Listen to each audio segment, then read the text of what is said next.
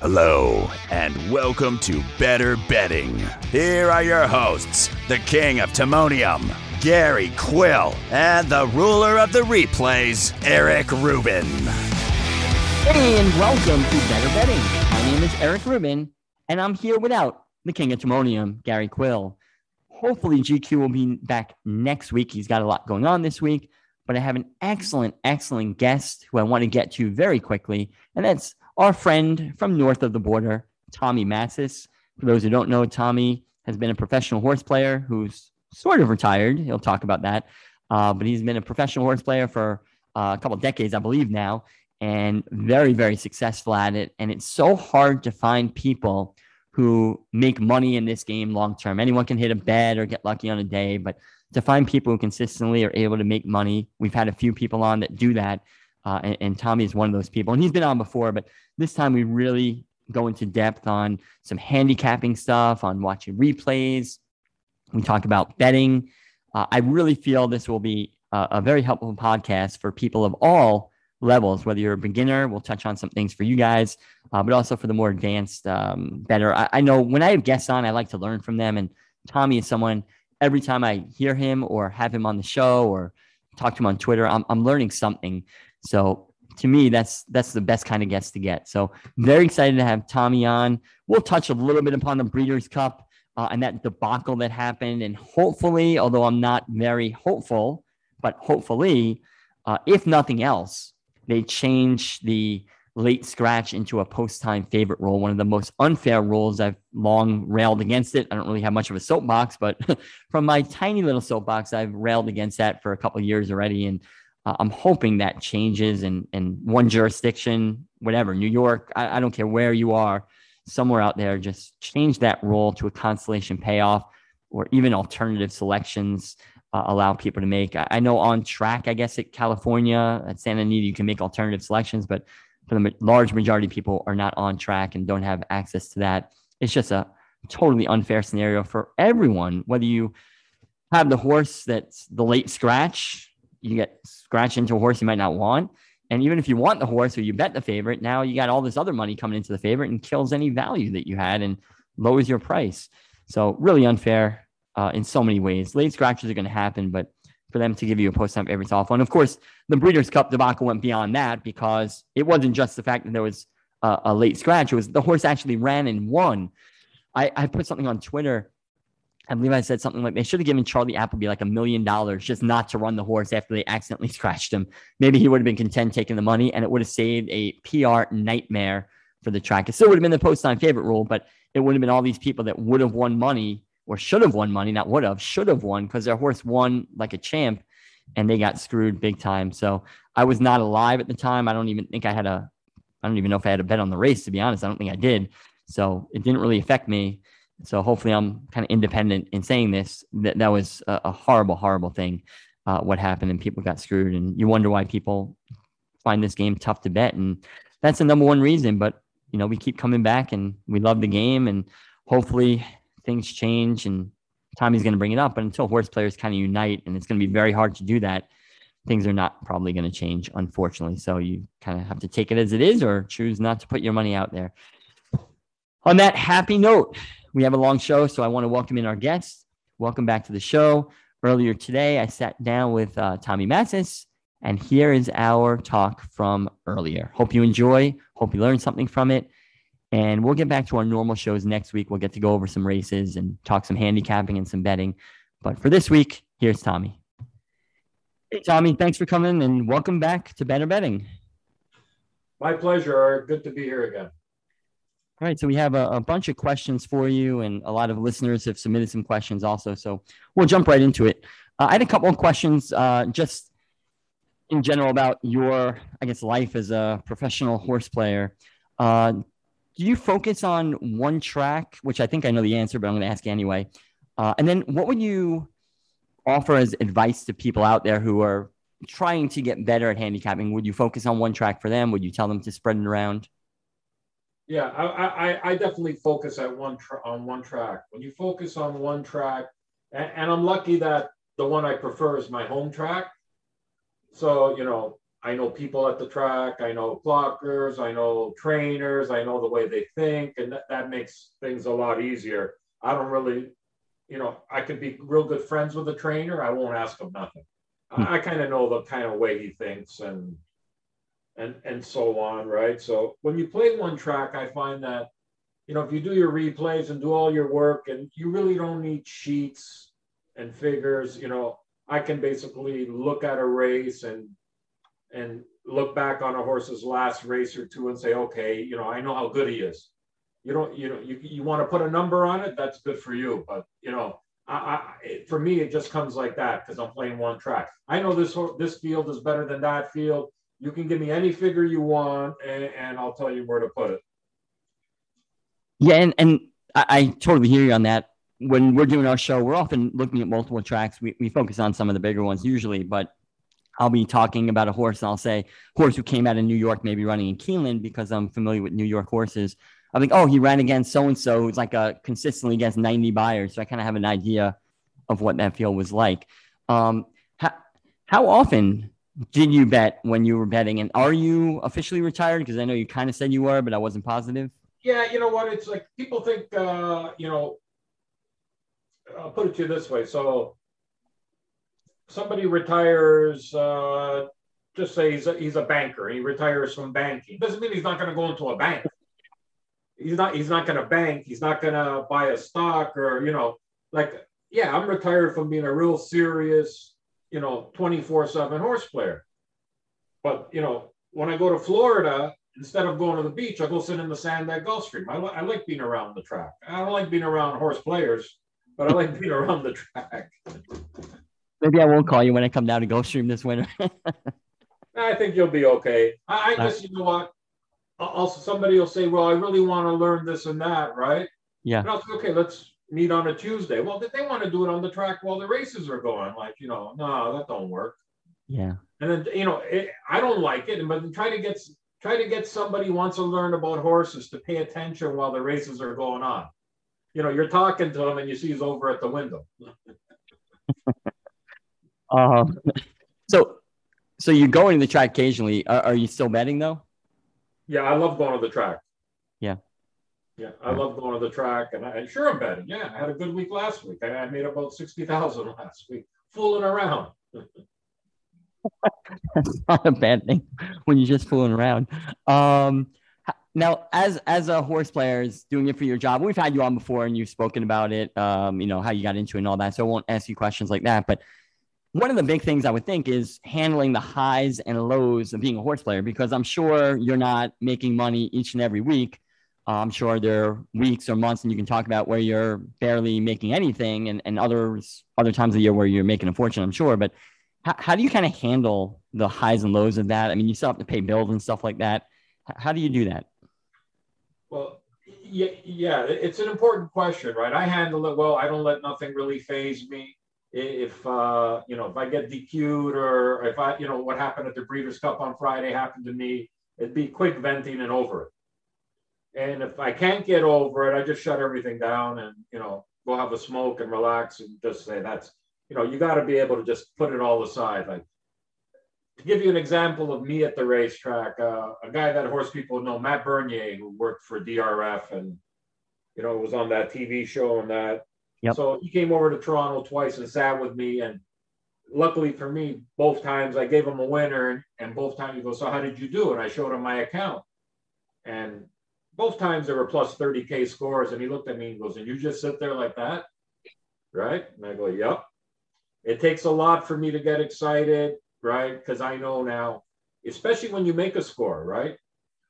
I gotta, you gotta, I gotta relax because I know already I'm gonna step it up a notch when I'm when I hit, right? I don't take the money and go. I go, okay, I'm ready now.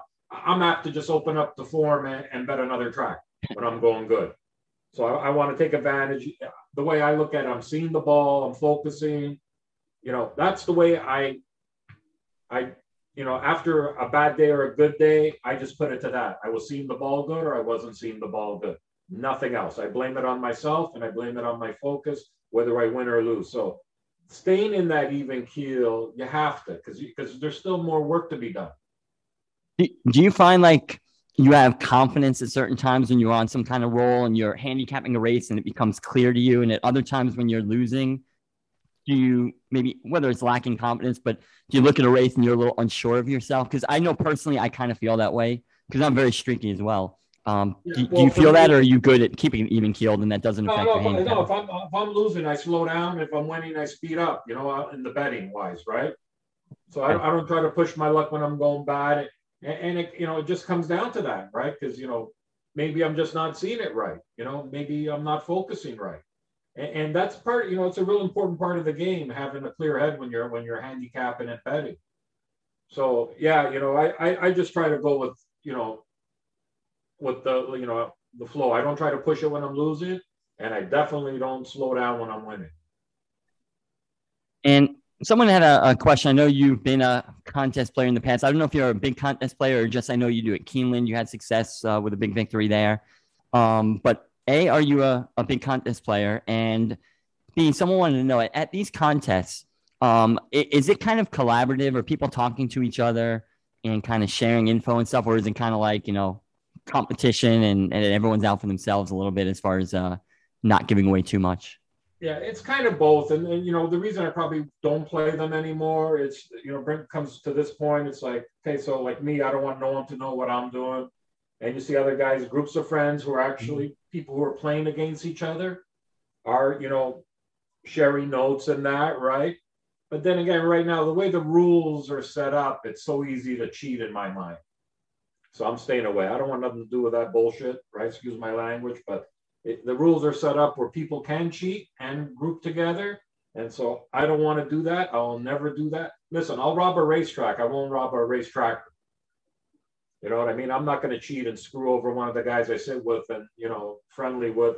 So it's open to that right now. And that's why I'm really, I'm, I'm done with them basically. All right. And just one or two other general questions. I want to get into some specific handicapping and betting questions.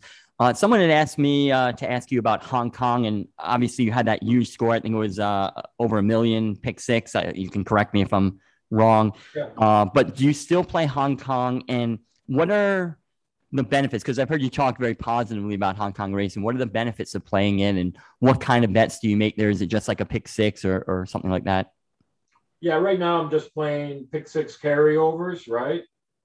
And you know, it's hard. Hong Kong's Hong Kong takes a lot of work, and I think the only problem, major problem with Hong Kong is the time it starts.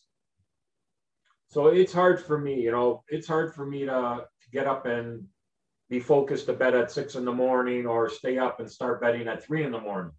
Mm so you know i kind of don't you know and, and it's so it only really is makes sense for me just to put that one bet in before i go to bed or when i wake up and on the pick six and like playing race to race you can't play race to race and advance bet. I can't anyway.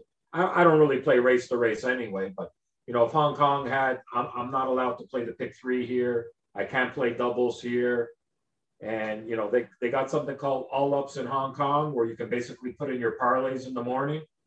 So you put in your parlay, so you can basically bet a, a pick four races one, four, eight, and ten, and it just parlays for you. You can do it. I think you can do a like a Quinella parlay, and you know there there's bets there that you can really with small money make a huge score without the pick six. And I can't play into them. If I could, it'd be different. Trust me, my I'd be sleeping right now. I, I don't think in in the US or at least I can't play the pick six. I, have checked on uh, ADWs that I have, and it doesn't seem like that's available. It looks like it's just pick three, um, and then some like I guess they had the Omni bet maybe there and win whatever else they have, but um, I don't have access to the same bets. I guess you don't have to certain bets as well up in yeah, Canada. The, the, pick, the pick six, uh, there is I think one or two uh, ADWs that do take the pick six. Oh. I can't play the pick three here. You guys can, but there is there. I know somebody who plays the pick six through a US ADW. Oh, really? Okay. I, will try to find that out for you. The exact name of it. I'm not sure which one it is, but. All right, interesting. So, if anyone wants to know out there, I know someone had a question about it. Feel free to reach out to me or Tommy on yeah, Twitter. Just remember, well, when you put it up on social media, just ask me that question, and I'll tag the guy that I know, and we'll figure it out. Perfect. And um, did you watch the Breeders' Cup at all this weekend? Yes, I did. I know you uh you move on from things, so it might be too far in the distant past already. But do you have any thoughts on uh, the late scratch there on Friday, since it's all the rage on uh, social media and in the news? Yeah, you know, like what else is new, right? Yep. You know, it, it's it's just ridiculous, right? It's just ridiculous. You know, th- there's no use complaining about it because everybody came back Saturday and played. I quit early Saturday. I didn't make it to the last five, six races. Yeah. Yeah. No, I, I you know what? It's just until we we as a group abstain, you know, and and put up, you know, like you know, join together and fight back. They don't have to take care of this stuff. Yeah, and, and they obviously don't care. The Breeders' Cup comes in for two days, takes over a racetrack, and you know, I don't know, you know, who, who they hire, what they do, and then they lie about it. It's just, it's just, you know, it, we just don't count. That's that's a sad thing. Yeah, the one thing that I hope comes out of it, which I'm sure it won't because nothing seems to change, is I, I would hope this stupid, at least I think a stupid post time favorite rule ends and changes. Uh, to me, that's it's archaic and it's just so stupid and unfair. Uh, either you don't want the favorite in the first place and then you're stuck with the favorite. Give me the longest price on the board. I'd rather have that than the favorite most of the time. Uh, or, and I don't want that either. Um, and, and, also, if you're betting the favorite and you like the favorite, now all your value that you might have gotten is gone. So, um, do you see that change? You know a lot of it is, Eric? A lot yeah. of it is the player's fault because I know they have they used to have in the 80s here, we had like a pick seven wager, and you had to bet it on one of those cards, and they put it into some little machine they had on their desk, right? And now they have those. I, I just read recently they still have this stuff in at, in California, these betting cards, and these things had an alternate on them, right? Right. So this is this is the scenario I see. So some guy's alive for twenty thousand they scratch his horse, right? His alternate is also scratched. What happens? Well, at that point, uh, uh, maybe then you get the post. I, I don't think you should. I guess the rule would be you get the post on favorite maybe at that point, but or whatever to, you get a consolation, right? right? To me, the, to me, the consolation is got a different answer, right? Yeah. yeah. But but those cards, those cards, they're they're they're out there since the 80s. They're there now. It's not hard, right? Racetracks just don't care. They're not going to spend a hundred bucks to uh, upgrade their systems or that. They just don't care. And this won't make them care either. Yeah, that's why I'm not hopeful that things change. But you know, I would hope they'd go. I prefer the consolation, the alternate, um, uh, an alternative pick or whatever, second pick. But uh, and I've seen many online contests where you have an alternative. You pick your horse, and you know if it's like a two dollar win place or whatever contest. And I'm not a contest player, but I've seen, and they have an alternate selection in case it does scratch. So it can't be that hard to do. But like you said, and, and I was saying, it's probably not going to change, unfortunately, and unless players come together. And I don't see players coming together and just not playing pick fives and things like that. So the play the players are responsible for killing this game. So you got these computer players who are taking advantage of everything and the computer players, their bread and butter is these jackpot pick sixes. And every time we have a carryover, everybody lines or, or a force out, everyone lines up and plays this and keeps it keeps it a viable bet, right? And, and it's just it's just like you know, guys, you know, I understand it's you know, you're you're winning one, you know, you have a shot at this free money one day, and then you're getting robbed, you know, 180 days and that that's the problem. You know, it's it's it's it's us. Believe me, we're the problem. We're the problem. I wonder how many people that play into the jackpot bets even know what they're getting into. You know, like do they realize that takeout's 55, 60%, whatever it is, each one's slightly different. But I wonder if they even know. Well, we got people up there that have websites and everything. And you know, they're they're supposed to be a voice for the player, and they're up there, you know, the shills that they are, oh, big carryover, let's play. Here's our analysis, this and that and everyone's going, oh yeah, oh yeah, we're getting, you know, there's something good here for the horse player. Look, and everyone's pushing. Like, what the hell? You know what I mean? You know, it's like, uh, you know, the wolves are in charge of uh, the hen house or the cat house or whatever you want to call it. All right, let's get into uh, a few handicapping questions and then uh, a few specific betting questions uh, after that, if you don't mind. So, you're at the track. I don't know if you handicap in the morning or, or at the track, but um, w- when you start to handicap a card or a race or a sequence, let's say it's the first race and you're looking at it, you open up to the first page there. What's the first thing you're doing, or does it change each race? Are you looking at the conditions? Are you glancing at the field? Like, I'll tell you something that I do. I look just briefly, I scan and look at speed figures just to get an idea roughly what these horses are running. So if I see like, you know, it's 60s, maybe like a couple horses uh, upper 60s, I'm like, all right, that's probably around what it's going to take. And then I go into more detail on the horse and figure out what it might take. But w- what are you looking at when you first look at a race? Okay, I, I basically don't look at any kind of figures at all. Mm-hmm. There's been figures in the racing form right beside the jockey's weight for 100 years. Uh-huh. There's a number, a little dash, and a track variant, right? Yep. Well, somehow people got these numbers, turned them into their own numbers, and uh, you know, monetized it. That's all you need. Those two numbers on the right there. That's mm-hmm. all you really need. I don't even look at those. So the way I do it is the night before, I'll, you know, freshen up on replays, and whatever you know, just I don't want to tell everyone how to do it, but whatever you're doing, whatever you use, whether it's replays, biases, figures, add that to the form, write it out on my form. Put the, so at nighttime for me is not the time when I think right. I don't do, you know, I so I'm basically just doing like data entry onto my form. And then I like to get to the track early. Sit, you know, like for me, ideally get there at 10, have a coffee, stretch my legs, walk around, you know, 10:30 start to look, and then it doesn't take me more than 20 minutes to go through the whole card. Oh wow. Write it all out, right? And I got a rough copy of basically what I what you know what I'm looking at and and then you know so I got that done and then I'll look okay so for me usually Woodbine race 2 a pick 5's coming up I'll look at that and and, and, and do a little bit more digging in that but you know the races there's some races that are clear it's just the, the fill in rate, the races I don't like. What am I going to do with those, right? You know, if I can play a double, that's even better, but it, it's that. But the, the main thing I do, the most important thing for me is to picture a race in my mind. The first thing I want to do, I look at that form and I try to get, I have to get a good idea of how I think that race is going to be run. If I can't, then it's definitely not a race I'm focusing on. You know, I'm not always going to be right, but I'll look at it and, you know, and you'll say, this is supposed to happen and that's supposed to happen. And so now I know who to move up, right? Horse A might be, you know, a length better than horse B, but horse B is going to get, you know, the advantages in this. So it's pic- picturing that race really is where the pace scenario can really move. And if you're looking at sheets, it can get a, a horse with 80 Beyers, let's say, get beat by a horse with 65 Beyers.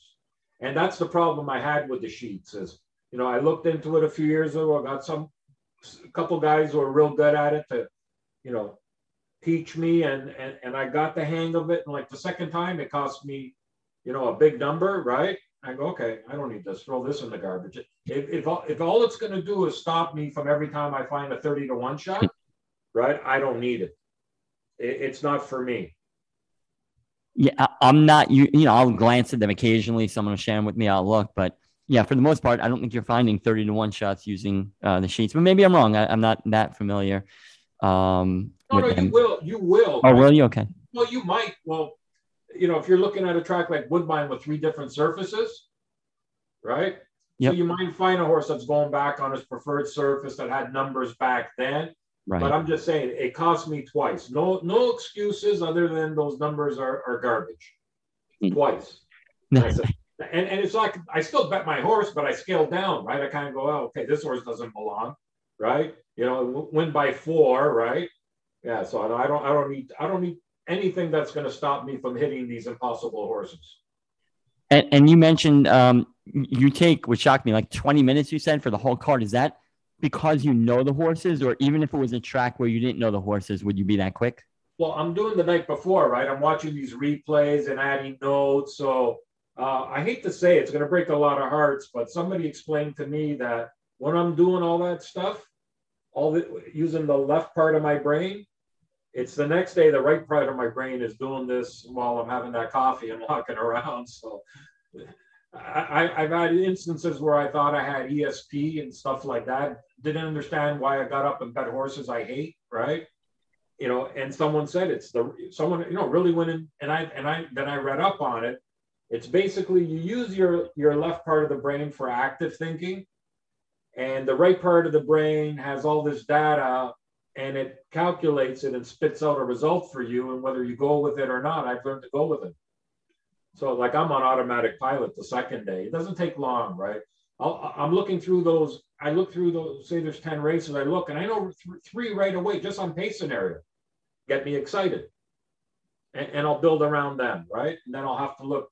Hopefully, look at the race next to it to try to connect the double or a pick three, and you go from there. And it's it's the races that I probably won't bet are the ones I spend more time on. Right, because you're not you're you're not as sure about them. That's what you're saying, basically. Yeah, I'm, I'm like you know I want to try to force something out or force a few horses out for a sequence, right? Mm-hmm. But the races I really like, it, it's it doesn't take long. It's boom, boom, boom, and and if you look anymore, all you're gonna do is confuse yourself and go somewhere else, and that. So I just go with it, and that's it. All right. So you, I know, and you said you look at pace scenario, and that's like the uh, the probably the biggest thing for you, how the race is going to set up. So when you're looking at a race, what what are you looking at specifically to determine who you think is going to be in front? Obviously, uh, you know we have a, a, wide variety of listeners. Some are a lot more experienced and and uh, higher knowledge, if you will. Others are, are more beginners. So obviously, we know that the numbers are there in the PPs. You know, one, one, one at all the calls. Are you looking at the times too, like a horse who maybe ran 45 and four and was on the lead compared to horse 46 and four? I know there's different tracks. Are you comparing the track variant? Are you looking at that to see how deep the track was to see how fast? Or are you just like this horse is always on the lead?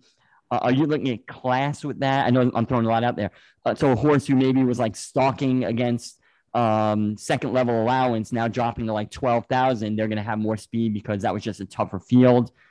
Uh, so how do you construct the pace scenario? In other words. Okay, so the first disc- disclaimer should be that I play a synthetic track where it's easy to come off the pace. First thing, right? So you have to think about that. Where a lot of the, the North American dirt tracks are hard to come off the pace, or some of them impossible to come off the pace. Mm. So playing a synthetic track, I'll look right away and I'll see front runner, front runner, front runner, front runner. You know, uh, middle move horse or presser, whatever you want, to presser, and there's the closer, right? And now, if you look at that closer, and that closer is a legitimate horse that should be about two, three to one, I don't got to look anymore. That's enough for him to get there, right? So now, if I, if that horse, that only closer is 30 to one, now look, well, he's probably not as good as these horses. Now I want to make sure that one of those speed horses ain't gonna, ain't gonna go, you know, can go 22 flat and the rest are going 22 and four when they're on the lead. And then I want to make sure that when the speed horses are all done battling, one of these middle move horses is going to come and finish them off, but not really just go by them and get first run and take off. You know, so there's more to it depending on the horse that's getting set up by by the you know the pace scenario and obviously, I would think the higher the price of the horse you're looking at, the more forgiving you'd be as far as like, well, it might not be perfect setup, but he has a chance. Where like 30 to one, you'd be like, yeah, I'm going to roll the dice. But if it was four to one, it's not worth it. Is that safe to say? Or, or if it's 30 to one, I might bet him in race. If it's four to one, he's just going to be a single in the, the multiple races. Yeah, you got to get a gauge. Uh, you know, how much help, how much help does a horse, you know, sometimes I've hit horses with that kind of angle where even after they win, I can't believe they won, right? Because they're so inferior. It looks like they're so inferior, right? But just, you know, you get a perfect storm, three horses right. battling. One of them, you know, breaks out of the pack. As soon as he does that, another one comes and this horse hooks that one, another, and they hook. And I'm just sitting there on the rail, you know, steering around horses, chugging along, right? Yeah, no, watching replay is just, you know, I'm I'm betting against that next out basically. I'm looking and I see a replay where a horse had like the perfect setup and probably not going to happen again today. So you see a replay where a horse closes from the clouds, but like you mentioned, there's four yeah, different duels in the race. Well, in the past, right? Mm-hmm. It's because you know this is this is what happens. So you bet a horse that was on the lead uh, on a track that was outside closers, let's just say. He was on the rail. So you go, oh, wow, this horse ran good. He got beat a length and a half. He come third, right? Well, does it matter if it's going to be the same track again? So if I'm looking at biases, I, I don't really want to look too much on past biases. It's important how it's going to play today. Yeah, today it might be fair, and that's kind of why I like I like Woodbine, and I really like the synthetic at Woodbine because it, it's almost fair. You know, it's fair 80% of the time, right? So, you know, I think that's a conservative number. If you found a horse, let's say you're studying or you're not studying, but you're looking at replays the night before, you have a horse you really, you know, like the replays, you get there early in the morning, you, you see a horse, like I really want to key this horse, whether it's in a pick five, doubles, whatever, 10 to one, what price doesn't even matter, but um, well, maybe it does actually in this scenario, but you're gonna single him. He's a closer. It's race eight. The pick five starts in race seven or something. Uh, it's a big card. And by race four, you're convinced that there's a speed bias on that track. I know you said it Woodbine, it's not too often, but are you gonna change your opinion now? Let's say he was 10 to 1. Are you gonna be like, I'm not gonna single this horse anymore, I'm not betting him anymore? Or are you gonna be like, you know what? I like him, I don't want to waste the 10 to 1 because I think there might be a bias. How does that affect you? Okay, so just let's just say, so I'm going, I'm waking up in the morning thinking this horse is going to be 10 to 1, right? Mm-hmm. Get to that race. If you're giving me 17, 18 to 1 because of the speed track, I might, I'm gonna, I'm not gonna lay off. Yeah, if he's two to one, I'm not playing, period. Right? But put it this way: if I see four races go wire to wire, right? I'm playing, I'm playing uh euchre on my phone app. I'm done. I don't I watch that when I start seeing them going wire to wire, right? I go, you can have this because you know what happens after around four races? First of all, even the dopest of all dopes betting catch on. And then you get jockeys sending horses that never been to the front. I had it happen to me years ago at the fairground. So it's like wire to wire, wire to wire, wire to wire. And I caught on early and late. I'm alive. I'm alive on a race where I got three horses that can possibly get the lead, and one of them looks like Lone Speed. And what happens? Uh, Rosie Napravnik on a stone closer, quarter horses, clears, and, and wins by five. And I go, okay, I had enough of this stuff. Not for me, because they all catch on. Even the jockeys catch on, and they start, you know, they, it still goes wire to wire, but who? yeah, it's exactly because, like you said, people who the jockey see it and they go, even if the horse Let me doesn't tell you, appear to. Just tell you another story. So this is going back to when I was playing New York, right? This is a perfect case. I like this horse. It was a New York filly, New York bred filly called Board Eligible. I can't remember the trainer. It was Pablo Fragoso was riding, and this was, you know, it was one of my favorite horses. It used to come from the clouds, right? And here we are. We got seven races in or wire to wire. Board eligible is eight to five in the program, right? Long story short, board, board eligible pays twelve dollars and wins by five. you know, so if you get, you know, it all it all depends on the odds. Now, what, I don't want to belabor the point when we're wrong, but just real quick to follow up. What if it's in the pick five and it's like the third or fourth leg, so you have no idea the odds, and you were going to single this horse? Would you just say, forget it, I'm not going to play it because of a potential bias I see? Or are you going to be like, just, hey, let me let me roll the dice anyway? I think the horse is going to be about 10 to 1, and I'm willing to take that even with the potential bias that they're running against. Yeah, and I'll play because I'll look at it this way. If I lose 200 because of that, I'll slap my hand and say bad boy. But if I lose 20,000, I won't sleep. That's a that's a very good point. Um, all right, so last question or two on the handicap, and then we'll get some betting before we let you go. What what exactly? What else are you looking for? So you're looking for the pace scenario. That's one of the main things you're looking at. How the race is going to shape up, and I think you're looking really your bread and butter, I think, from talking to you in the past is you're looking for a lot of pace in a race where you can find a closer, preferably at a good price, who can who can come up based on that uh, pace scenario. Is that accurate to say? Yeah, well, I'm, I'm not, you know, I'm not stubborn. I just want to picture the race, right? Because because if I picture the race and say, yeah, these two will hook up, right? And then, you know, the best horses are going to be sitting right behind them. You know, they have, they have, you know, they're they're tractable. You know, they can go to the front, they can sit. I'll say, yeah, that horse is going to sit perfect right behind them and get a perfect trip. And, you know, you know, I'm, I'm not stubborn that way, but I just want to picture the race first and start from there. So even if you think one horse is better than another, let's say they're both going to be four to one, and you think the one horse is actually a, a better horse, runs fast, whatever, than the two horse, they're both four to one, but you think the two has a better pace scenario. You would sooner bet the two in that race over the one. Yeah, the better pace so. you know, I'm not a guy who bets individual races at those well, odds. I, so I might say, you know what, I'll play this one. You know, in my pick four, this one will be like on a four dollar ticket. This one will be on a two dollar. You know, play them for different amounts. It's you know. Right. Yeah, and I didn't mean that's an individual. That, that's what I meant. But you you give preference in your multi race bets to the horse that has a better pace scenario, even if yeah, you don't like him maybe as much. You know, how much better you think the horse is. You know, that, that's the whole thing. Like even even watching replays, right? So when I watch replays, you know, I'm watching replays for tomorrow, and I'll have my little notebook, and I'll just write race one and I'll say, okay, horse two, this happened, horse four, this happened. And so now I got, you know, nine or 10 or 12 notes in my, my notebook.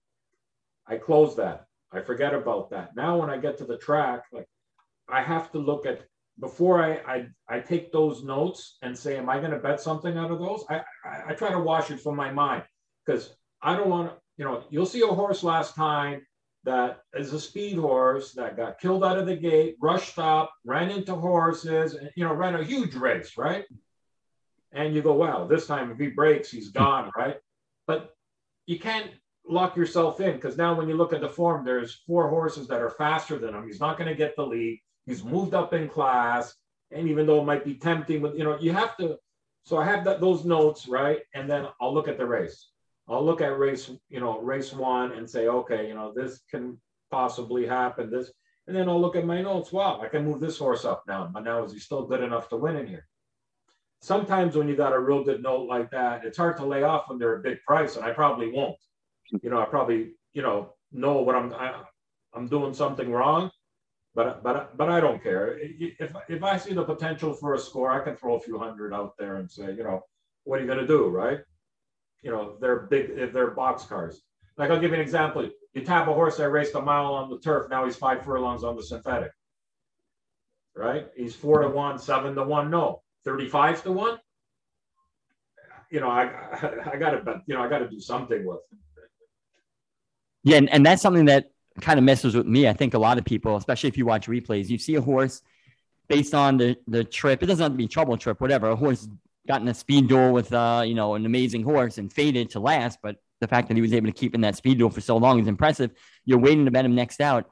Next out he comes, and maybe the price is even right. But like you said, on paper, there's three other speeds in the race, and it looks like the same thing's going to happen. Resisting the urge to bet that horse to me is very hard, and it's almost like your story, what you said before. I'd almost rather still bet the horse because if he comes into the price and I don't have him, I'm going to be pissed. And if I bet him and I waste some money, uh, it's kind of like, all right, I waste money. But that's really hard to do for me, at least, to pass up on a horse that you really want to bet back because the scenario might not be great. Way, sometimes it's the only way, you know, it's worth betting. Like, you know what happened? You see, like someone said to me, you know, this trainer is pretty good, right?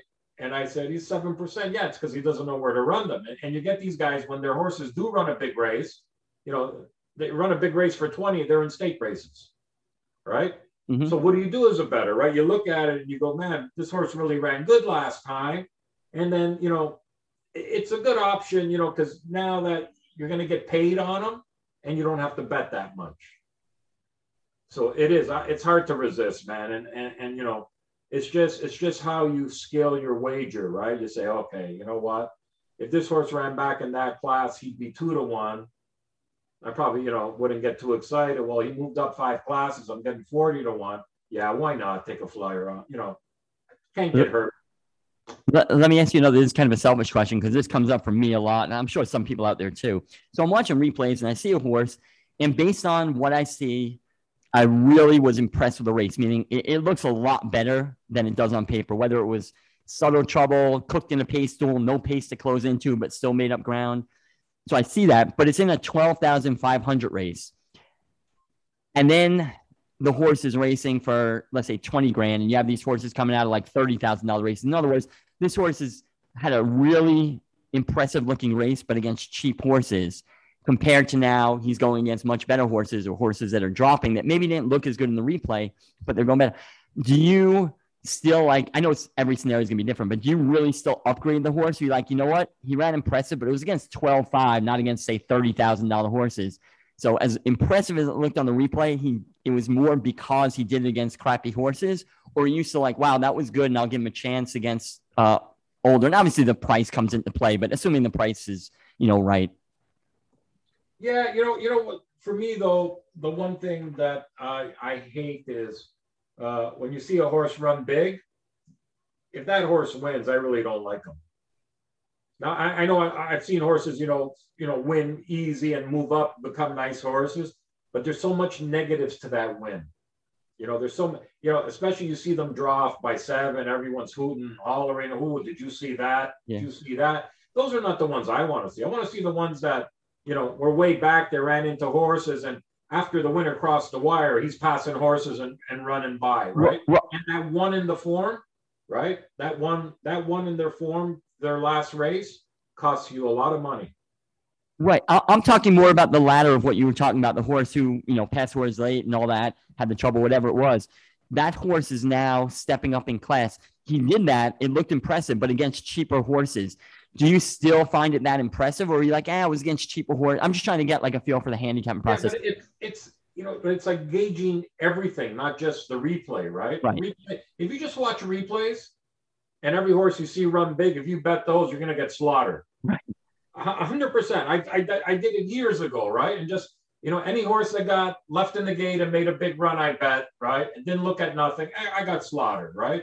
So you know, yeah, I guess sometimes it might be you know, the more subtle it is, right? It's the more you're going to get paid. It, it all comes down to getting, you know, the value of it, right? Of, of what you're getting, you know, moving up, right?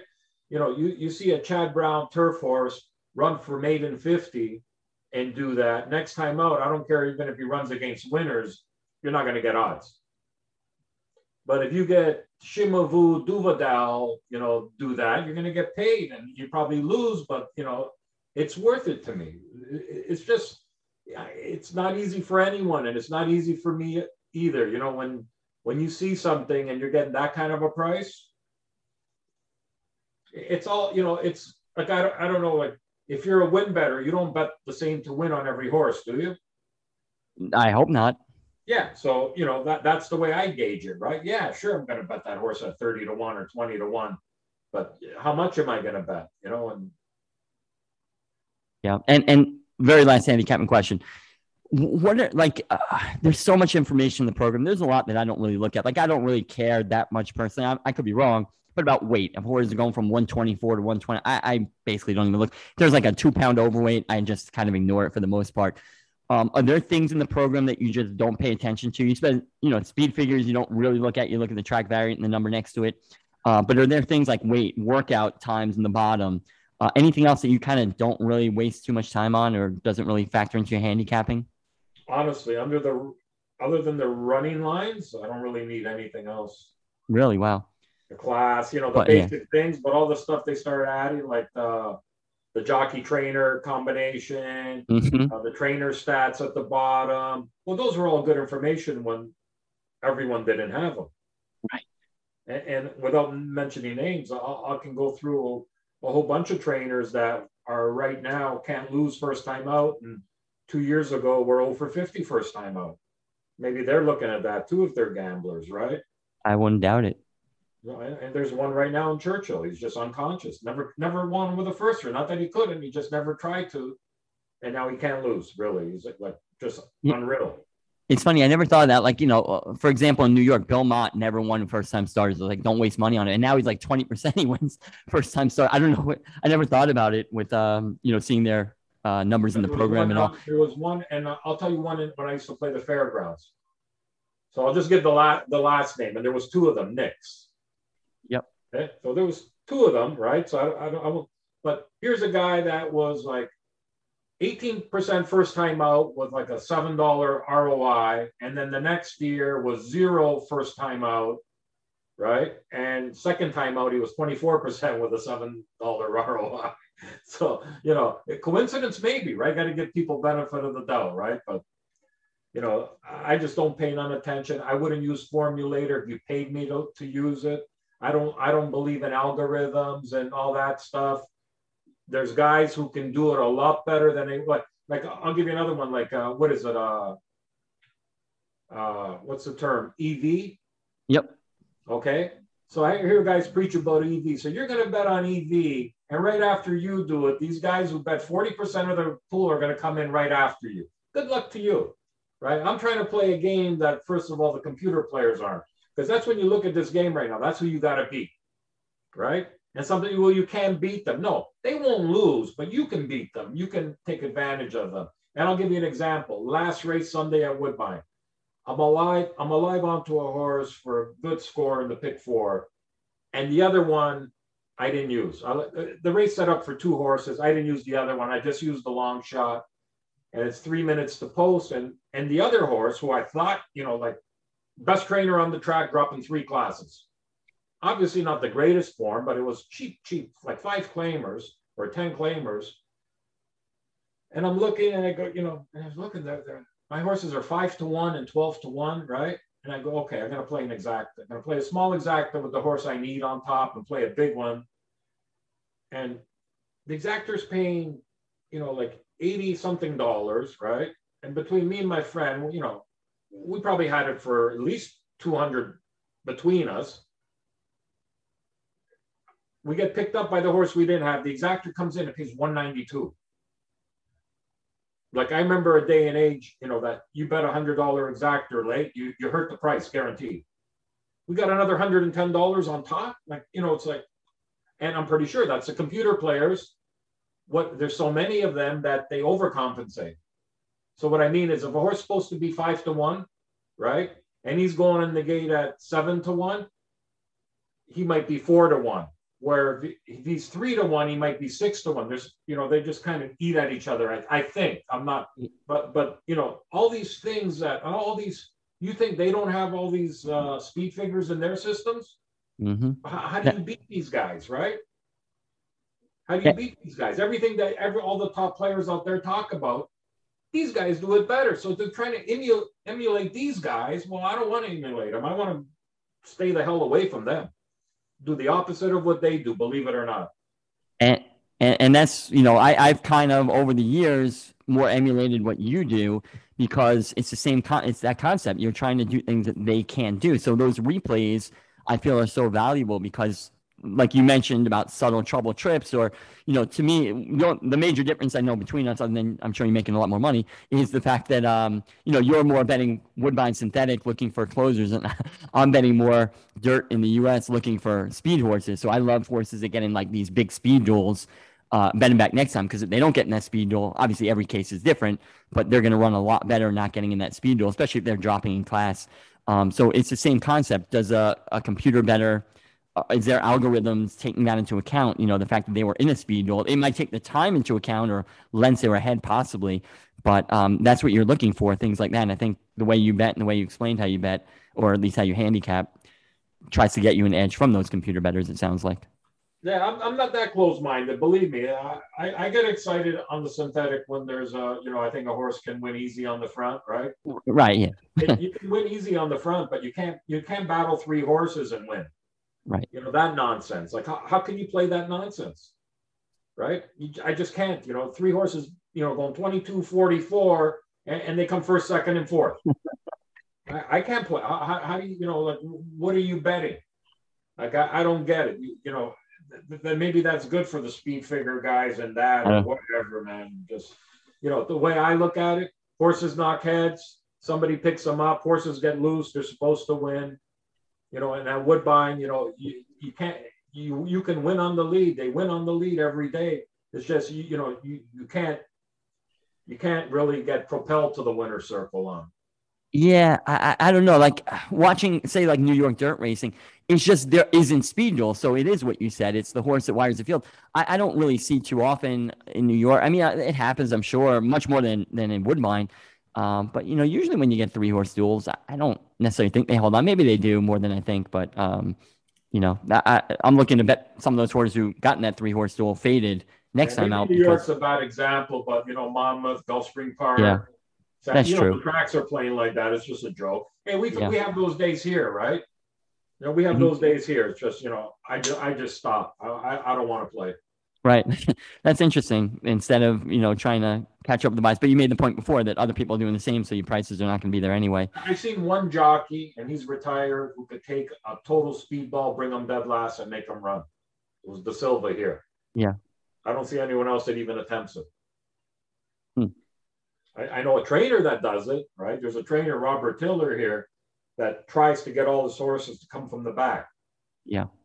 And not only it's good on the surface, you don't eat rubber. Some horses don't like that kickback. hmm And his horses, almost to a horse, said dead last in circle 10 wide. Really. Yeah. And he's uh he's successful there too, right? Yeah, yeah. You know, he's got he's got a monster named Pink Lloyd that he'll send to the front, right? Yep. But but he he just said it. Pink Lloyd uh, just win a race where uh he sat he kind of sat with another horse and played with them and just drew off at the wire, right? And the trainer said it, you know, someone, you know, the race kind of went 109 and change, which wasn't that fast. He said, he said, and he kind of got a bit uptight about his baby and said, Hey, if there was a pace to run at, you would have seen a time. Because this horse likes to come from the clouds, right? Uh-huh. but he's he's good enough to go to the front. He's good enough to sit second.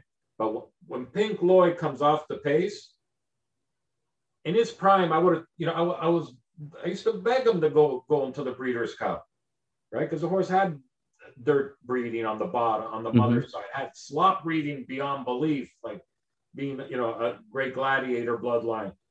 A- And the thing is, when when when he stopped going to the front, because they were just letting him go to the front, they were walkovers. When you know he he had a race one time seven furlongs. He went dead last and just you got to see this horse man.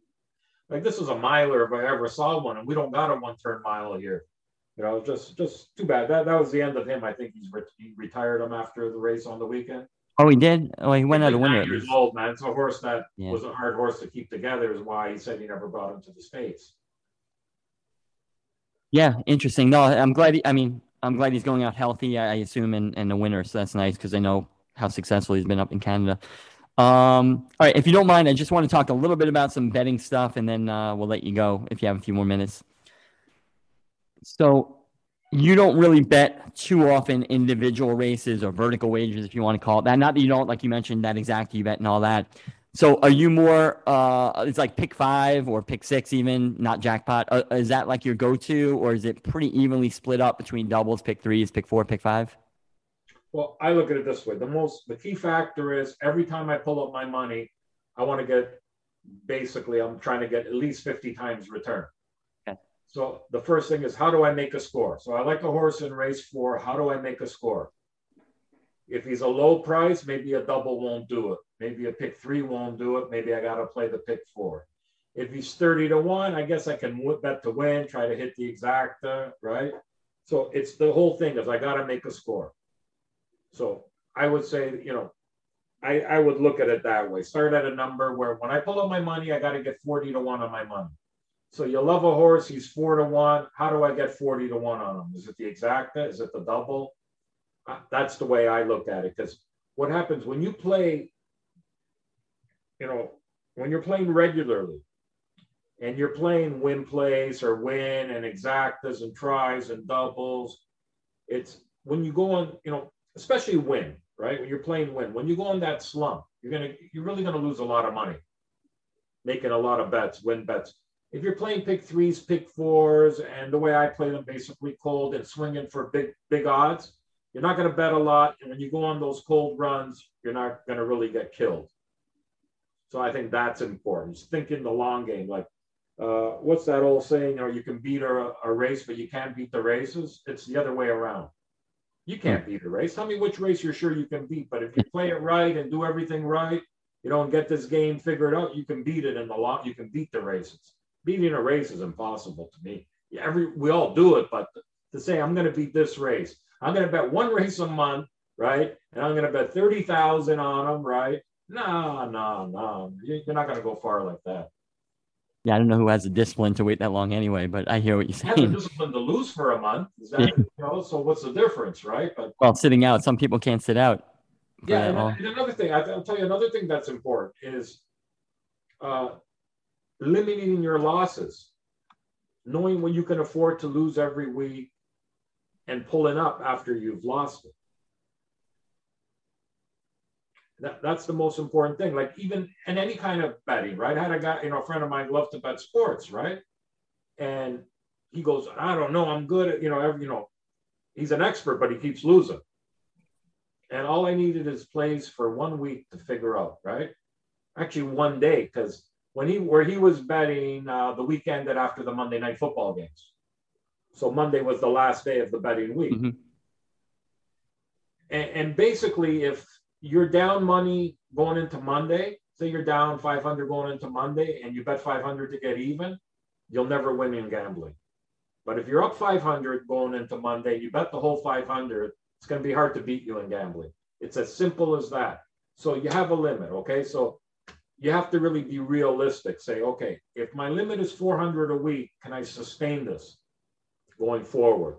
Okay, the answer is yes. You get to that 400, then you can say, okay, I'm out. You know, I got it's it's uh it's Sunday tomorrow. I got one more day in this week. I'm out. Okay, we can issue another hundred. Let's just say, but cap it at that. But when you're up, the worst thing you can do when you're winning is take a pay.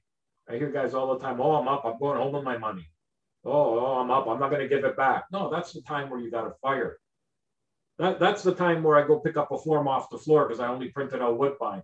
I'll, I'll, tell you a story. I had one of the biggest days I ever had. I hit, I hit, I hit a, back then Bet 365 took Canadian bets. I hit a hundred dollar parlay on three horses. I paid 127,000. I cashed, I cashed altogether with that 240,000 one day on a Sunday. Like I couldn't, I couldn't miss, right? I actually got photoed in the first pick four for about 24,000. I got photoed in the first double for about the same, or I got photoed twice on that. Now I'm going good, right? And I remember I had the form, I had the form, I had these coupons getting comp free forms at Woodbine. So I had the form with just Woodbine. I threw the rest in the garbage. On the back end of Woodbine, there was three races of, on Belmont, right? So I'm just looking. I look. Here's this like stake race, and I can't remember the trainer's name. Jesus. Uh, anyway, so there's a there's a pace scenario, a ton of speed, and two closers. One of the closers is six to one in the morning line. One is twenty to one. I bet 400 to win on it. Set the alarm on my phone. I'm sitting outside watching Woodbine. It's mm-hmm. two minutes to post. I put it on. Now I see there's three scratches and there's not as much pace. The horse is 44 to one. Long story short, I, he got up last jump. So when you're going when you're going good, fire, man, fire. You know, fire. When you're going bad, and that's what the limit. That limit, that limit is the most important thing that keeps you from winning or losing. Period. Yeah, uh, one thing that I've I've said on here multiple times in the past is very similar advice, and a, a lot of people betting like pick fives because it's a very popular wager. That's the wager that I prefer, although I'll see the scenario and doubles, pick threes, whatever's uh, my fits my opinion. But so many people feel they have to add like the favorite and spread more than they have to. I know you're like the opposite of that, but one of the things I say is by spreading, yeah, you're covering yourself maybe, but each time you spread, you're you're just wasting money on horses that you don't like, and it's just building up how much you're losing. So you're not limiting your losses. And a big part of this game is just limiting your losses, like you said, so that when you do win, you don't have to overcome being down a thousand. You overcome you being down two hundred dollars a lot easier, something like that. Yeah, well, it's okay to like if you. This is the, like, like the way I play. Just say that main ticket, that spread ticket. Mm-hmm. Just say it costs eighty dollars for fifty cents. I'm going to bet another 160 or more in presses. So if, right. you're, and, a spread and knowing that you're going to play double what you spread on in presses, okay, I guess. But playing that one ticket's insanity because back to what I said earlier about, you know, do you bet the same amount to win on every every horse? I want to have a different amount on every combination in the pick five. And if you can't afford to spread out like that and play, you know, this combination for 50, this one for two, for four, for 18, for and, and then break down every race almost like that, well, then you shouldn't be playing it. It makes no sense to play. You know, you got 300 and, you know, I see guys spend $180. They got 360 combinations and they're all for the same amount. It's sheer lunacy. And mm-hmm. most players do that. So, so you start to answer the question. So I think I know the answer, but I want to ask you, let's say you have someone who's not as big a player. They have 60 or $80 budget. Let's say they want to, um, spend on a pick five. And you're saying that if they can't do that $80 bet with presses and different amounts based on their opinion, if that's just going to be like one ticket because that's all they can afford, they're better off just not playing the pick five, you think, and, and play like a pick four, pick three where they can press? No, if you're spending 60, you play a $20 ticket and you press for 40. If not, give your money to somebody who needs it more than you do. Right. So if you if Give you can away. come up Yeah, you can't do that. You can't do that. There's no there's no instant like okay, I shouldn't say no instance, right? If you're playing a ticket where you look at it and you say, okay, no matter what comes in on this ticket, I'm gonna make over ten thousand. Right? Mhm. That means leaving a lot of and- trying to do that on one ticket. Somewhere on that ticket, probably half of it is going to be low. You know, if you get favorite, favorite, and you're so it's it's insanity. There there is very few exceptions where you can play. Hey, listen, I hit the, I hit the I hit the pick six in Hong Kong with one of those tickets, right? But I keyed a ten dollar horse first of all, and then I used I used in a six horse race. I threw out a horse that even I thought couldn't lose. a horse that was like you know one to two, and, and I was going to key him. And then when I looked at the rest of my ticket, I go, well, this won't get me anywhere. No, you know, I got a bomb here and a bomb there. You know, I'm looking to hit big. I threw him out and used six horses and beat him, you know, beat him by a nose, but that's what made me hmm. get the jackpot. And I'm playing for these scores. So, you know, you know, guys want to, you know, can I be a little vulgar? Yeah, I don't care. Go for it. Okay, so that jackpot, the, the Grand Slam bet, right? In New York, where you have to Oh. get to show in four races, then the winner, right? It- it- it's like it's like renting a porno and playing with yourself for the whole hour. You know what I mean? And nothing is happening until that the end, the last scene of the five, right? Okay, it's just like that. That's what I seem to think the pick five is. Guys are fi- figuring if I make it three races, I'm going to save this kind of money from not betting. If I make it four races, ooh, wow, I get to see a payoff, and it's it's just silliness, like silliness on on so many levels. It ain't funny, right? And I have good friends who play those tickets all the time, and I stopped giving them hack. Just you know, they're going to do what they want to do, and pray to hit those, you know, thirty thousand dollar where the long shot comes in and all their spread races and that you can do that once in a while, but you got to play the cards that are dealt to you. You- This is the, the thing you hear all the time. Uh, hey, Jim, you going to play the pick five today? Ah, no, it looks all chalky. If it looks all chalky, you got it figured out. Key all the chalks, play a 20, you know, and it, Mhm. it just drives me crazy. Just Yeah, one thing I, I try and I don't know get across the message, and uh, it, it's often on deaf ears because I hear whether it's you know other shows or just people talking, uh, you know, the guys on TV doing the races or, or on Twitter or just friends even. I always hear, oh, you know, that horse looks tough. He, he he's a single. You know, who's the most likely single? And they're looking for like the three to five shot. That's maybe the most likely winner. Doesn't mean that's the most likely or best single or multiple singles on the card. Like to me, I'm trying to find a price horse that I like and single that horse because I don't aim as high as you maybe. You know, I'm looking to get at least like 20 to 1 in a bet. If I can't get about 20 to 1, then I don't want to do it. Maybe I should raise my, you know, thing to like yours 40, 50 to 1. But to me, like I'm trying to single it doesn't matter the price, but you know, a price horse, not the favorite. I, that's when I'm able to hit my bigger scores when I'm keying on a horse that's not a favorite, really. That's good. Not that you can't key on a favorite or anything, but the problem I think people have is you kind of alluded to it. They single this three to five horse, and then they're spreading like crazy every other race, hoping that the bomb comes in and not the chalk. And then the chalk comes in and they they win, but they lose money, or you know something like that happens. Um, if you are singling like a 10 to 1 shot, now you said in your big score at, uh, at Hong Kong, you left out that 1 to 2 shot. You wouldn't even, if you were singling like, 10, let's say in a pick five, I'm singling a 10 to 1 and a 6 to 1, two singles. In another race, you don't love the favorite, but you're spreading. Would you just throw that favorite in because you don't want to get screwed if the 10 to 1 and 6 to 1 singles come in? Would you add that favorite? no, the first draft of my ticket, that horse was a single, right? Okay. my ticket is sitting there and I'm saying, okay, if this horse wins, the, you know, I got a long shot here. I got two long shots in my other spread race, and I got one long shot in the last race. And even if that comes perfect, perfect, perfect, right? Does it really justify an $800 investment? Right.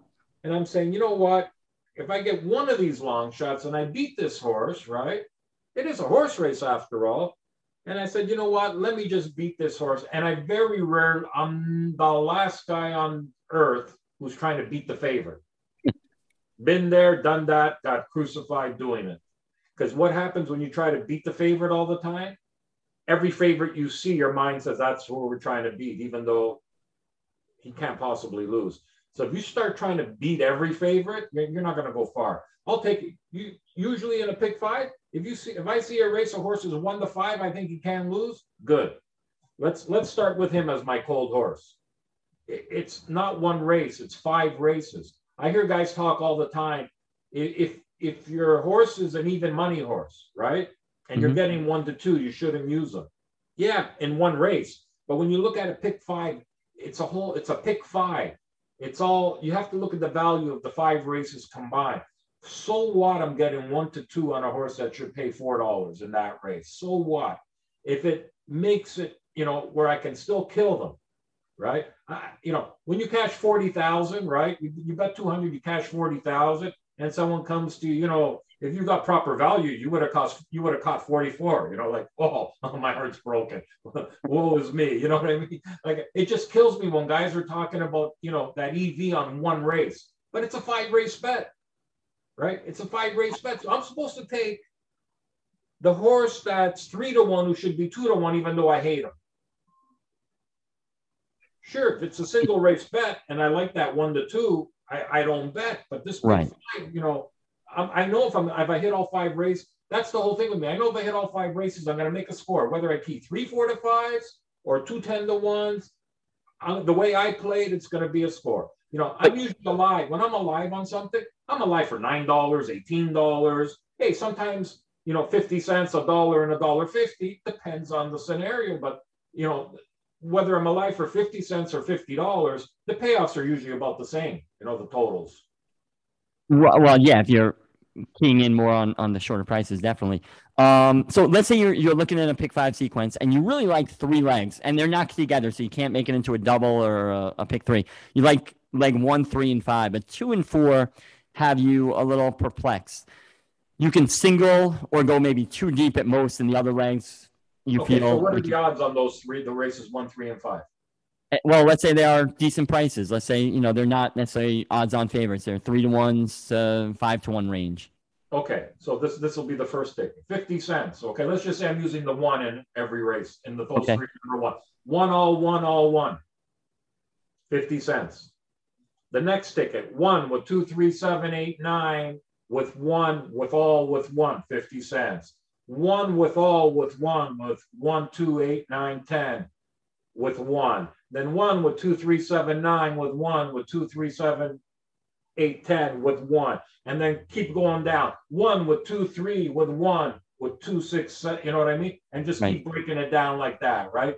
And now I look at them, right? I look at them and I say, okay, if the top line wins all, yeah, you know, if I get one of those bombs in there that I don't have on my next level, yeah, this will pay. Okay, everything pays, pays, and right down, and, and, and there I am. You know, it's simple for me. And, and at Woodbine, it's even easier because you can start at 20 cents. Right. Yeah, I, I can see. Be, you know, you, you can have two horses in a race that have no chance, right? And, you know, I would usually say throw them out, right? But mm-hmm. if you're doing alls for two dollars, if you're using like, you know, uh, four horses for ten dollars and the other three for two dollars, you can use those two for twenty cents. Because because like, you know, hedging hedging is okay if it if it you know if it makes you sure you're going to get something. I was alive last night. I don't know if you seen. I posted a hockey ticket. I didn't see no. I posted a two hundred dollar parlay, and I was alive going the last game for fourteen thousand. So I bet a thousand. I bet a thousand on the other team just to ensure a win. And you know, I lost the parlay. I got the thousand, but you know, I, I've seen it all the time where a guy would have everyone but the two bombs in the pick four, and it's paying good. And not only do they bet them, right? They'll bet like fifty dollars each on them. Where to begin with, if they would have spent four dollars, they would have been covered you know, for 20 cents. Mm-hmm. And then even the worst thing, they'll make those two horses their best results because they bet, you know, they bet on them, you know. But but it's easy. I don't mind. I don't mind hedging like that, where that those last two horses, you know, they have no shot, and I shouldn't have them on my ticket. But if it's costing me four dollars on a two hundred dollar bet, yeah, I'll put them in for the twenty. And that's a great thing about the only good thing about the twenty cent bet. Right. The problem is, if a lot of your players did it, like you know, they'll play like the pick six, right? In America, they're mm-hmm. just going to have an extra two and a half combinations. I, I think, well, pick six if you're talking 20 cent with the jackpot, whatever. But, um, you know, I think it, it, gets expensive. You mentioned in Canada with the 20 cent pick fives and stuff like that, or other wagers too, it, it becomes a little easier for people to press, like you said, and, and, you know, spread maybe. It becomes, it becomes easier for people to guarantee they lose because they don't, they don't press. They just play more horses.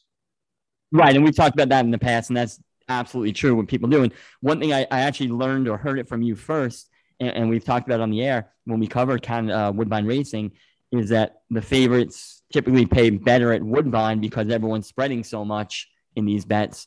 Where, uh, and, and then comparatively speaking, like when we see these, like NYRA has a one dollar pick six now, and in those because people can't spread so much for the most part, you beat a favorite and it, it pays lights out. Um, you know, considerably better than uh, it normally would. Is that somewhat accurate? Yeah, if you go back to the two dollar NYRA pick six, right? You get two, two, two 10 to one shots on, on a zero carryover, mm-hmm. and you almost that's a full shot. Yeah. You know, and now it's you know it's it's almost you know it's not that easy, but I know exactly what you're talking about. A NYRA, I don't play it that often, but yeah, I see some of the results. You, you get you get two twenty seven dollar horses, and you know yep. if it's not a string of real chalks, but in the other legs, yeah, it's nobody hits it. Where at Woodbine in the you know pick four, you get four ninety to one shots and, and five guys hit it. Yep.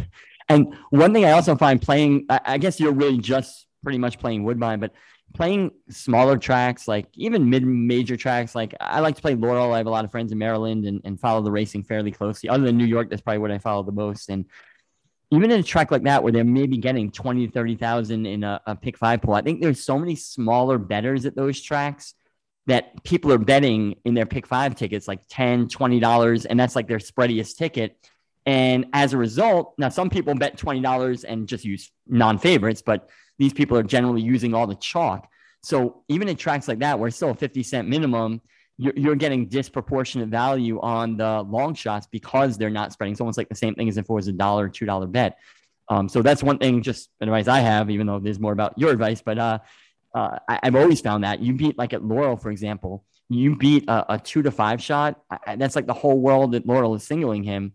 Uh, you get such value for for beating a horse like that, more so in a smaller track than in a larger track. I found. I don't know if you found that or you don't look at other tracks to really. Yeah, no, no, no. I agree with you 100. percent The only problem is with those smaller pools. You know, you're gonna hit a you're gonna hit a pool shot one day where it should have been 150,000 instead of 30. 30. Exactly. That's why you know it makes it tougher, and you know the weekends are better, and obviously the carryover days are uh, the better days. Um, all right. Well, I've kept you a long time. I have like a million questions, but I'm gonna kind of wrap it up there because I appreciate you spending so much time. Do you have like any parting advice to someone who's just getting learning the game? Hopefully not sarcastic, like stay away, but um, someone who's kind of new because we do have a lot of people who are fairly new to the game or just getting to horse racing. Any tips for them on how they can learn better, what resources to use, or, or any any kind of tips for them? Well, the first thing I remember what I did when you know when I was just starting, and uh, I started off in the harness game, and the harness was a lot easier to read the program. They raced a mile every time. They raced every week. You know, there wasn't much. You know, it wasn't that hard to learn. And then reading the the first time I picked up the racing form, I was going, "What the heck is going on?" And I, I really fell in love with the thoroughbreds, watching them run compared to the harness and sitting there in the sunlight instead of at night. And I remember walking out and one day and seeing they had the thing on the wall from DRF that you know the guide to read the form, the legend.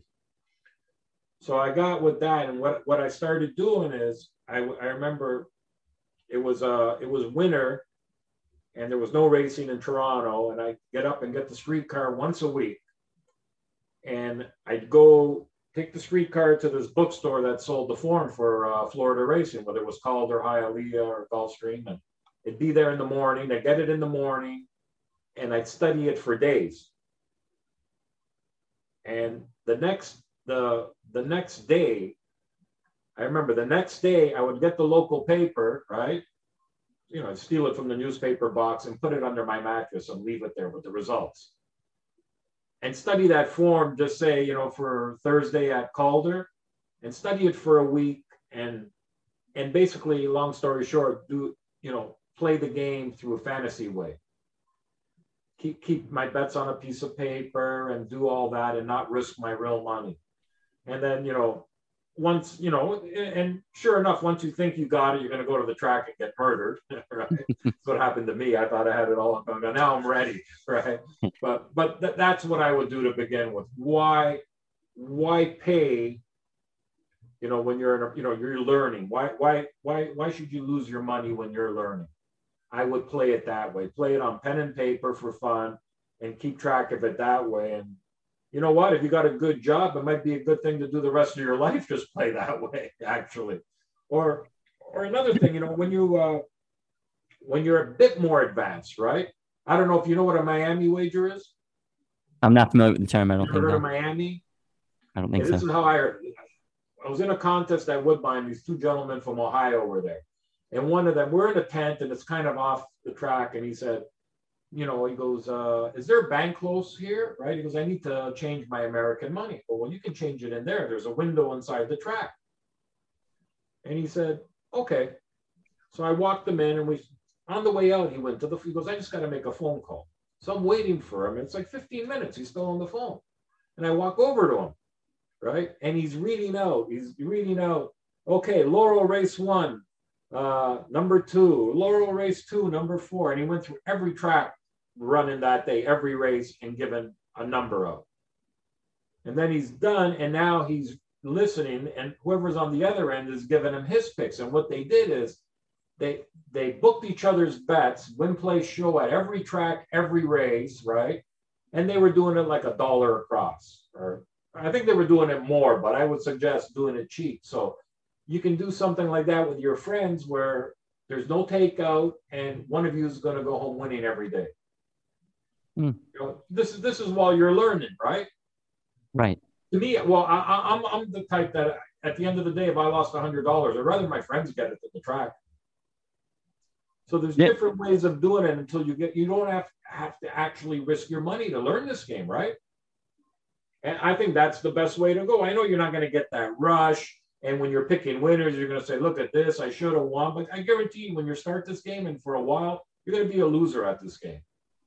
So if you're serious about, you know, if you're not serious about it, and you're going to the track for entertainment, go at it, go have fun, do whatever you want, right? But if you're serious about it, I, I would do it that way and and keep track of when you do pick them right, where are you picking them right, and what races, and what classes, and what you know, and things like that, right? Try to get a a gist of what you're doing well, and then either stick to that or work on the stuff that you're not good at, right? And, and for me, it's it's funny where at Gulfstream, if I'm playing Gulfstream, I hate five furlong turf races. If I'm playing Keeneland, I focus on five and a half furlong turf races hmm. it's just to know, you know, not to pigeonhole yourself and to know at this track I can do this and that track or what type of bets you're good at. But yeah, you can learn a lot in this game without risking your money. It's free. Woodbine, you can drive in, park your car for free. You can go sit in the grandstand for free. You can sit anywhere you want for free. And you don't have to bet. No one's going to force you to bet. That, that's the best advice I think possible, right?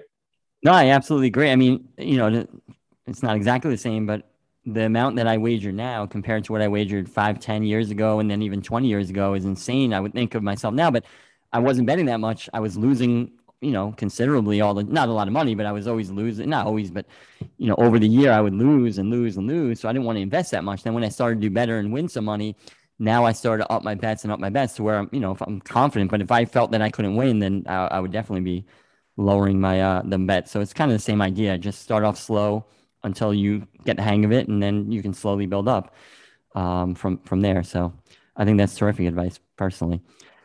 Uh, and it would not be a podcast with uh with you without uh asking you. Is everyone in Toronto land okay? Are they off the ledges because the Maple Leafs won a couple games? Are we okay now? No, you don't understand Toronto hockey fans. Uh, uh, It's it's like watching the Leafs is like getting up, having a coffee. It's just part of our life, and, and it really is like it's the game is over. It's over. and We can't wait for the next one, whether they lose every game or win every game. It's just part of who we are. It, it, it's you know sure we'd rather win than lose, but it's not. Trust me, it's not a big deal. It's not like Montreal where they're on suicide watch right now. Really? No, you, you see the media. See the media. The media. That's the media does not speak for the average Leaf fan here. They got to sell newspapers and do all this stuff, and oh, there's trouble in Toronto and this and that. I'll tell you a story. Once we were, we were 10 games from the end of the season, we were mathematically eliminated from the playoffs. I remember I was at a game, we were playing the St. Louis Blues, and there was fights. We won the fights, and, and you know we scored a goal to win late. It was like we won the cup. The place went nuts. 10, we're 10 games out, 70 games into the season. We're mathematic. The place went nuts, absolutely nuts. We love our team. I don't think any other, honestly, don't think any other team has a fan base where you know I've been to I've been to an LA Kings game in LA, wow. and the Leafs are the home team in LA. Trust me, almost yeah. everywhere we can go now. There's some cities that I think Boston sells. It's hard to get tickets, but almost every city we play in, we're the home team. The and in like Florida, Ottawa, there's cities that are the Leaf games cost more than regular season games. You can look that up.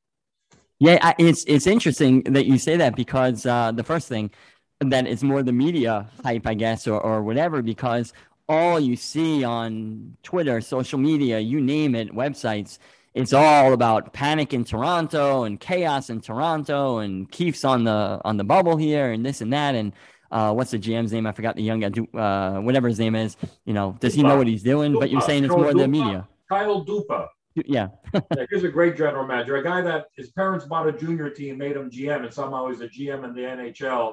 And he has this knack for hiring people from his hometown, Sault Ste. Marie, including the. It's no, they, they, no. they were one game, and I tell you to a person, that game against Chicago where they pulled it off, right? With all the things everybody wanted the Leafs, all every Leaf fan wanted them to lose so they could fire either the coach or the GM that, that's for well, sure. I I have to thank you guys so much for getting rid of Lou Lamoriello because as a huge Islander fan, he he turned our franchise around. I mean, we were a laughing stock. second string in that group of GMs we had. Yeah. Lou was second string. The hunt, you know, Hunter, the Hunter brothers are hockey geniuses. Not only did we not take the Hunter brothers and not take old man Lou, we kept this Dubas, you know, Kyle Dubas. All right. Any anti-Leaf talk I like to hear. So at least he got oh, there eventually. Hey, listen, listen. We know. I'll, I'll, tell you another thing. The Leafs power play was, was horrible, right? So, 20 games in the last season, you could tell it's Morgan Rielly on the power play. He won't. He just takes too long with the puck. And I'm telling everyone, just watch, just watch. So everyone I know now, now knows it's the blame. A week ago, they finally figured out. As soon as he gets the puck, now it's off his stick. Mm. It took a year for this dumbass coach to figure that out. Now, well, that's one thing. You said turmoil. Nobody likes the coach because of that. Uh, I don't know if you, you, know Amazon did a thing with the Leafs. Yep. Yep. Yeah, and the coach, everyone hates him because of that. Comes off like a jerk. Yep. And not everyone hates the GM, but you can kind of see where it's, you know, might as well be someone doing a fantasy hockey team on an app on his phone. That's always my well the knockdown here, at least, about Leafs that they put together this kind of fantasy hockey team, not realizing, you know, and then they tried to get the sandpaper guys or whatever. Uh, they got uh, what Simmonds, they got uh, Thornton at the end of their careers, though. You know, kind of, I don't know, maybe, maybe they were good moves, hey, but Simmonds, kind of pointless. Simmonds and Spezza have been our two most consistent players all year, so you can't knock them. They're just kept on the fourth line. They should be on the first and second line. Well, imagine you actually had players like that in their prime and stuff like that. That would be pretty impressive. But we let we let Hyman go, right? Our probably our best yeah. player. They helped Edmonton year, big time. Right, by far the most consistent player, and they let him go because analytic wise, he's not worth X amount of the. But they kept someone like Jake Muzzin, you know, where they could have got, you know, I'm just saying nothing against Jake Muzzin, but for the same amount of money, they right. could have left them unprotected. Seattle would have probably took them, and, and and you know it's like Yeah, you know, everyone here is, was cheering for the. They cheer for the Leafs, but they were willing to lose five games in a row to get rid of the coach or the GM. well, I like it, and I love you guys giving us Lou. I, very happy in hindsight. At the time, we weren't so happy, but you took Tavares, and that was uh, a big boost to our organization. We didn't know it at the time, but that was a huge, huge help. So I don't know why, man. This guy, this guy's a. I never seen a hockey player like him. You know, you know what? Anyone who who takes a beating in front of the net and like for a star player, like this guy is a captain. This guy really like I, I was always impressed from, since he was a junior, but yep. to see him every day, wow, man. That's all I can say is wow, what a hockey player. Well, I will say the the the main reason why it was good that he's gone, other than salary cap implications, he is such and I'm not trying to take away from him by saying this, he is such a serious person, I think, and player that he almost cast a pall over the locker room where everyone was afraid to like just be themselves. He left and they got Anders Lee as captain. And now it's like the closest knit team in, in hockey. Before that, it, it, was not at all. And no, no, no, no. I'm telling you, not that he's a bad guy. He's not at all. I mean, he, he was a snake. I know, I, know, I, thought, I, I, know guys who played with John and Junior, and now, right? Listen, if you guys had, if you guys could just magically get John Tavares on that team right now and give up nothing, right? You'd get the cup. Ah, I don't know. I don't know about that, but he would not be welcome back, even if it meant winning the cup. I yeah, think. Yeah, so. but yes, yes on that. Yeah, he well, sure could be. I, I don't know the the whole, and it wasn't necessarily the coaching change, which obviously was a huge thing in the GM, but the whole tenor of the organization just totally no, changed when he left. Is an important thing, right? Yeah, yeah. But you actually you actually got to the point where you wanted to compete. You yeah. wouldn't spend any money. You wouldn't get any players to play with them. Look at all the guys. You know, I, I can. Uh, Matt Moulson, I think, was his name. Yep, first liner. Yeah, first liner until until he left Tavares and he was a minor leaguer overnight. And you can well, go through a whole bunch of players through the past that played with Tavares and look like first or second line NHLers. And as soon as they left, minor leagues career over. That's well, the type of player he is. You got you got a different team. He had, you had a team where you were giving 22 million to a goalie. You know, like, like what was his name? Wayne? That was DiPietro. DiPietro. Who? No, no, the guy who signed them, Pang or Wang. Oh, uh, Charles Wang. May he rest. So we don't want to talk too ill of him, but um, yeah, he was. Uh, I mean, he kept the team on Long Island. I'll give him credit for that. The owner, Charles. Yeah, Wang. yeah, no, but I'm just saying it was just whoever he had in check. Yep. I remember the GM he had. He had no clue. yep. No. Oh yeah, it was it was a Mickey Mouse organization. Absolutely, for so yeah. many years. Never got a player. You know, you never had a second line player on that team. no. was there. No, well, not um. No, well, we had um. Player? What's that? Matt Moulson.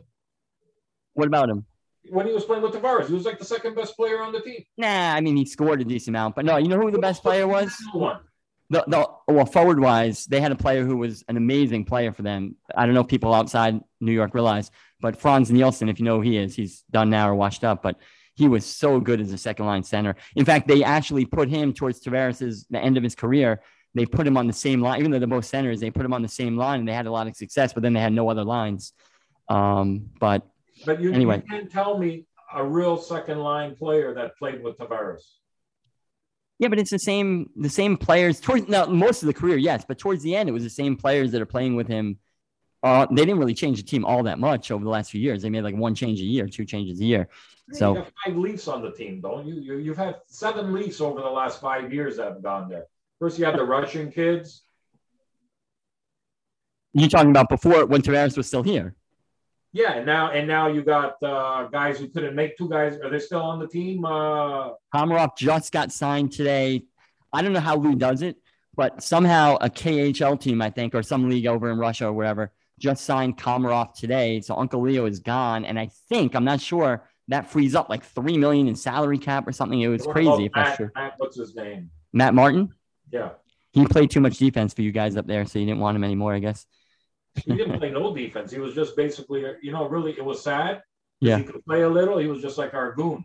Couldn't make the team. But when you're on the fourth line, you have to play fourth line hockey, right? Right. And that's what he does. Yeah. But he, even on our team, it's like, you know, he, he could barely make the, he couldn't make the team. He, would, he couldn't make yeah. the Leafs right now. Komarov or Martin could not make the Leafs. No, I, I don't doubt it, but maybe they should have players like that. That's my argument. Yeah, we got but, players like that now, but the, you know what yeah. I mean? No, we got them now, but they're they're it's no good. Yeah. Well, we'll see what happens. Long season to go. They started to do a little better, I guess, recently. So my team's not playing all that great either. So I can't talk too much right we're now. playing real good right now. Even Oh, that's good. Against LA, we, we, we played real good. Believe it or not, you know what I'm saying? They played real good. Didn't they get killed by them, or Game losing streak. didn't they just lose to LA pretty badly? Or am I Yeah, but wrong? They played real good. Quick Oh, did they play well? They played good too, but well, we played good. All right. Yeah, that's all that matters. Say they, they sucked, no, no problem. But no, they played. They've been playing real good. All right. Well, that's good. Uh, you know, hopefully they can. Well, I hope not in a way, but hopefully they carried into the playoffs to you guys. I would love to meet you guys in the uh the semifinals, going to the uh winner goes to the Stanley Cup. So hopefully it works out. Just like want to make it to the second round, and we're gonna have the parade. That's true. I'm spoiled now. I go to the semifinals every year. Now that's we'll see what happens this year. See, we can't handle that. At the end of the, you know, at the end of the season, when we get knocked out the first round, it hurts for a day, but we're Yeah. relieved. Yeah. There's there's three, four nights of our life we got back.